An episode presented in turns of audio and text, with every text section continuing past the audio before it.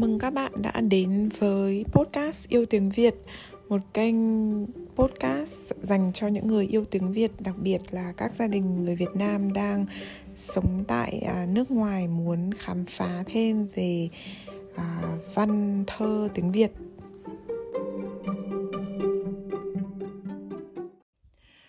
Xin chào tất cả mọi người, đây là tập 11 của podcast uh, Yêu Tiếng Việt. Và hôm nay em bé An lại uh, uh, tham gia podcast cùng uh, chúng ta. Em lại đang chơi dưới sàn nhà uh, Bò qua bỏ lại vẫn đang trườn trườn tầm thấp chứ chưa chưa bò chưa bò cao ở trên đầu gối được. Nhưng mà chắc là em sẽ sớm bò cao thôi à, hôm nay thì mình sẽ đọc cho An và mọi người nghe à, chuyện à, sự tích con muỗi và một vài câu đố dân gian. Các bạn sẽ lại nghe tiếng An à, phụ họa đằng à, đằng sau. À, chúng ta cùng bắt đầu nhé mẹ đọc người đàn bà hóa thành con muỗi cho An nghe nha. Hai vợ chồng nhà nọ thề với nhau rằng khi một trong hai người bị chết thì người kia sẽ giữ xác người bạn đời của mình cho đến khi người ấy sống lại và người kia sẽ không tái hôn. Chẳng may người đàn bà đột ngột chết trước, người đàn ông giữ xác vợ lại không cho chôn cất. Sau 7 tháng trời, các chức sắc ở trong làng buộc anh ta phải cho ăn táng vợ vì sợ rằng cứ để như vậy thì xác cô ta sẽ trở thành một con ma ác hãm hại cả làng. Người chồng nhất định không chịu và nói Vợ tôi và tôi Cả hai chúng ta đã thề với nhau rằng người nào chết trước sẽ không đem chôn mà đợi cho đến khi người ấy sống lại. Nhưng vì các ông ép tôi nên tôi nhờ các ông giúp chặt tre để làm một cái bè. Tôi sẽ để quan tài lên đó rồi chiếc bè đưa tôi đi đâu thì đi, để cho dân làng khỏi sợ ma làm hại. Dân làng giúp anh ta kết một chiếc bè và đưa quan tài vợ anh lên đó. Bè bồng bềnh trôi tới tận cõi Tây Thiên. Đức Phật hỏi người chồng đến đây làm gì? Người chồng kể lại chuyện của mình cho Đức Phật nghe. Đức Phật cảm động, bèn hóa phép làm cho vợ anh ta sống lại. Đức Phật hỏi chị vợ xem chị ta có yêu chồng mình suốt đời không? Chị vợ trả lời là có. Đức Phật liền ra lệnh cho người chồng trích máu ở ngón tay đưa cho vợ uống. Người chồng vâng lời làm theo. Ít ngày sau, hai vợ chồng muốn quay trở về quê quán. Ở Tây Thiên có một con cá sấu đã chịu hình phạt đến 9 kiếp. Đức Phật ra lệnh cho nó đưa hai vợ chồng quay trở về xứ sở. Vừa đi được nửa đường, con cá sấu đã nói, tôi đói quá, bụng tôi rộng tuếch nên tôi không thể đi tiếp được nữa. Ít ngày sau, hai vợ chồng muốn quay trở về quê quán ở Tây Thiên có một con cá sấu đã chịu hình phạt đến 9 kiếp. Đức Phật ra lệnh cho nó đưa hai vợ chồng quay trở về xứ sở. Vừa đi được nửa đường, con cá sấu đã nói, tôi đói quá, bụng tôi rỗng tuếch nên tôi không thể đi tiếp được nữa. Vậy cứ đợi tôi ở trên cái cây này, tôi sẽ quay trở lại đón các người ngay. Thế là nó đi để hai vợ chồng ở lại đấy và đi tìm thức ăn nhưng vì phải kiêng thịt mà cá thì nó cũng không được ăn cho nên nó nhét đầy đá cuội vào bụng trong lúc đó, hai vợ chồng ngủ thiếp đi trên ngọn cây. Một chiếc thuyền buôn của người Tàu đi ngang qua. Nhìn thấy người đàn bà xinh đẹp, bọn thủy thủ trên thuyền buôn liền bắt người vợ đem đi mà người chồng không hay biết. Khi con cá sấu quay trở lại thì người đàn bà đã biến mất.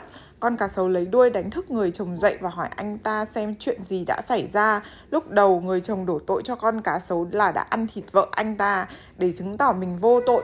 Con cá sấu bèn cho anh thò chân khoáng vào bụng nó và chỉ thấy toàn những viên đá cuội tròn anh ta lại hỏi cá sấu vậy có thấy một chiếc thuyền nào đi ngang qua không? Cá sấu nói có thấy một chiếc thuyền buôn của người Tàu. Thế là họ đuổi theo và chẳng mấy chốc đã đuổi kịp. Nhưng từ trên tàu, người đàn bà gào lên với chồng rằng à đã lấy người lái buôn làm chồng và anh ta có thể tự do lấy bất kỳ người đàn bà nào khác. Người chồng quay trở lại và kể với Đức Phật mọi việc đã xảy ra. Đức Phật bảo anh ta hãy đến gặp vợ, đòi lại những giọt máu mà cô vợ đã uống của anh. Con cá sấu lại tiếp tục đưa người chồng đến chỗ thuyền buôn.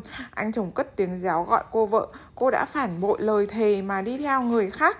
Vậy cô phải trả lại những giọt máu cô đã uống của tôi.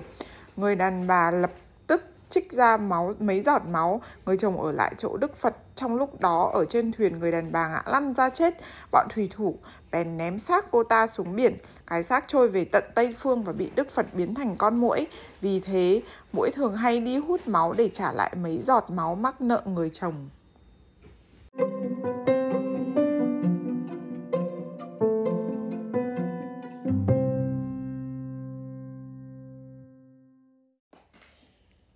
Vừa rồi là chuyện sự tích con muỗi à, Tiếp theo thì mình sẽ đọc cho An nghe một vài câu đố dân gian kèm luôn với đáp án.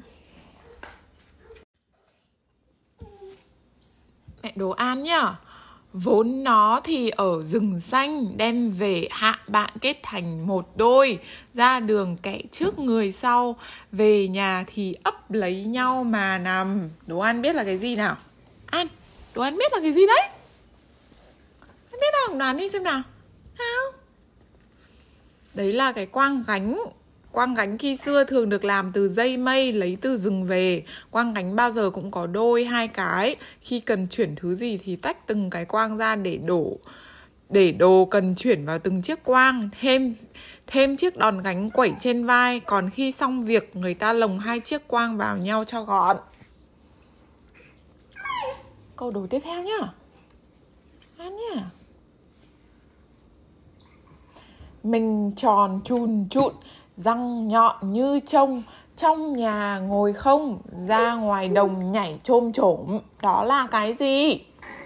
Anh nhìn tranh này? Đó là cái gì đây? Cái gì đây? Ừ cái gì đấy? Đấy là cái nơm nhá. Cái nơm là vật dùng để bắt cá. Nơm thường được làm bằng những thanh tre đan vào nhau thành hình tròn, khum trên có thành hình tròn khum trên có một lỗ tròn nhỏ vừa tay cầm. Muốn bắt cá, người ta thường úp hú họa nơm dưới nước, Rồi thò tay qua lỗ nhỏ trên miệng cùa xem có con cá nào lọt vào nơm không. Tuy vậy, cũng có khi nhìn thấy cá trước, người ta chụp nơm thật nhanh, Để cá không kịp chạy, khi đó chỉ việc cùa tay mà bắt.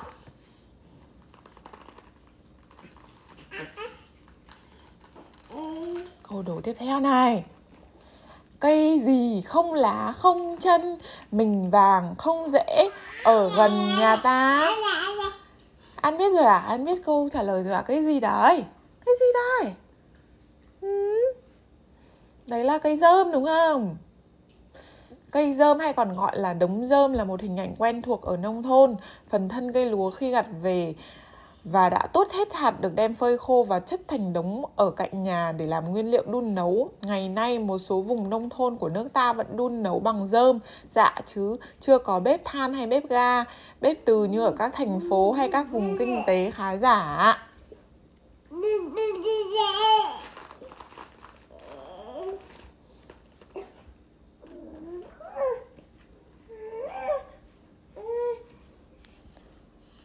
Tiếp nhờ câu này rất là hay này Câu này rất là hay này Không phải bò, chẳng phải trâu Xuống tắm ao sâu Lên cày ruộng cạn đồ ăn biết là cái gì?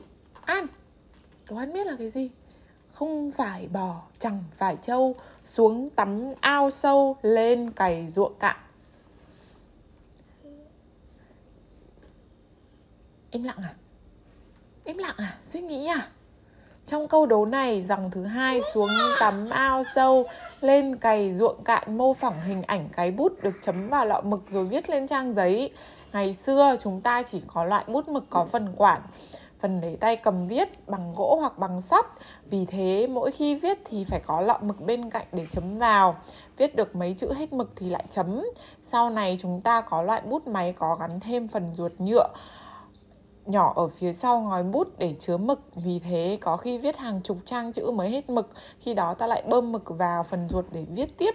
Loại bút này tiện dụng hơn vì không cần lọ mực kè kè bên cạnh nữa. Hình như câu đố này mẹ đã đọc rồi cho các bạn đấy. Câu này nhá, không biết là an sau này có được nhìn thấy không nhá? Nhìn thấy cái đồ vật này không nhá, nhưng mà cứ đồ an nhá có răng mà chẳng có mồm nhai cỏ nhồm nhồm cơm chẳng chịu ăn. Thế là cái gì? Ăn trả lời mẹ đi. Thử đoán xem nào. Có răng mà chẳng có mồm nhai cỏ nhồm nhồm cơm chẳng chịu ăn. À, biết câu trả lời rồi à? Thế mà nói chẳng ai hiểu à? Cái liềm có phần lưỡi được khía thành răng cưa để cắt lúa hoặc cỏ được dễ dàng về các phần của cái liềm thì người ta thường gọi răng liềm, phần răng cưa, cắt cỏ lúa, chuôi liềm, chỗ tay cầm, sống liềm, phần l... phần lưng dọc thân cái liềm và mũi liềm chứ không có miệng liềm. Vì thế nên câu đố mấy đố là có răng mà chẳng có mồm. Hiểu chưa? An đồng ý không? Sau này cho An về quê ở Việt Nam, về đồng quê ở Việt Nam xem người ta gặt lúa nhá.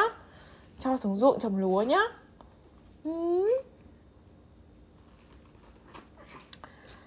Bốn bên thành hiểm lũy cao, có một thằng chọc nhảy vào, nhảy ra. Đó là cái gì hả? An đó là cái thùng và cái gáo múc nước. Ừ biết à? Biết đáp án từ trước rồi à? Ừ dòng đầu tả cái thùng đựng nước dòng sau tả cái gáo múc nước. Ngày xưa cái gáo múc nước thường được làm bằng sọ dừa. Sọ dừa thì tròn nhẵn nhụi nên giống như cái đầu chọc vậy. Câu đố này miêu tả thành hiểm lũy cao là chỉ cái vách thùng kín xung quanh. Còn thằng chọc nhảy vào nhảy ra chính là hình ảnh cái gáo được người ta đưa vào thùng để múc nước ra. Này nhá. Rồi xong phần đọc tiếng Việt ngày hôm nay nhá buổi sáng nhá chờ một tí. Cô à, Alison đến chơi với An nhá. Để mẹ đi đến studio nha.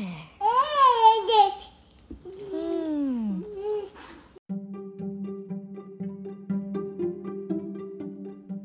Cảm ơn mọi người đã cùng mình và bé An đọc truyện và câu đố. Um, Hẹn gặp lại mọi người vào các tập sau của podcast.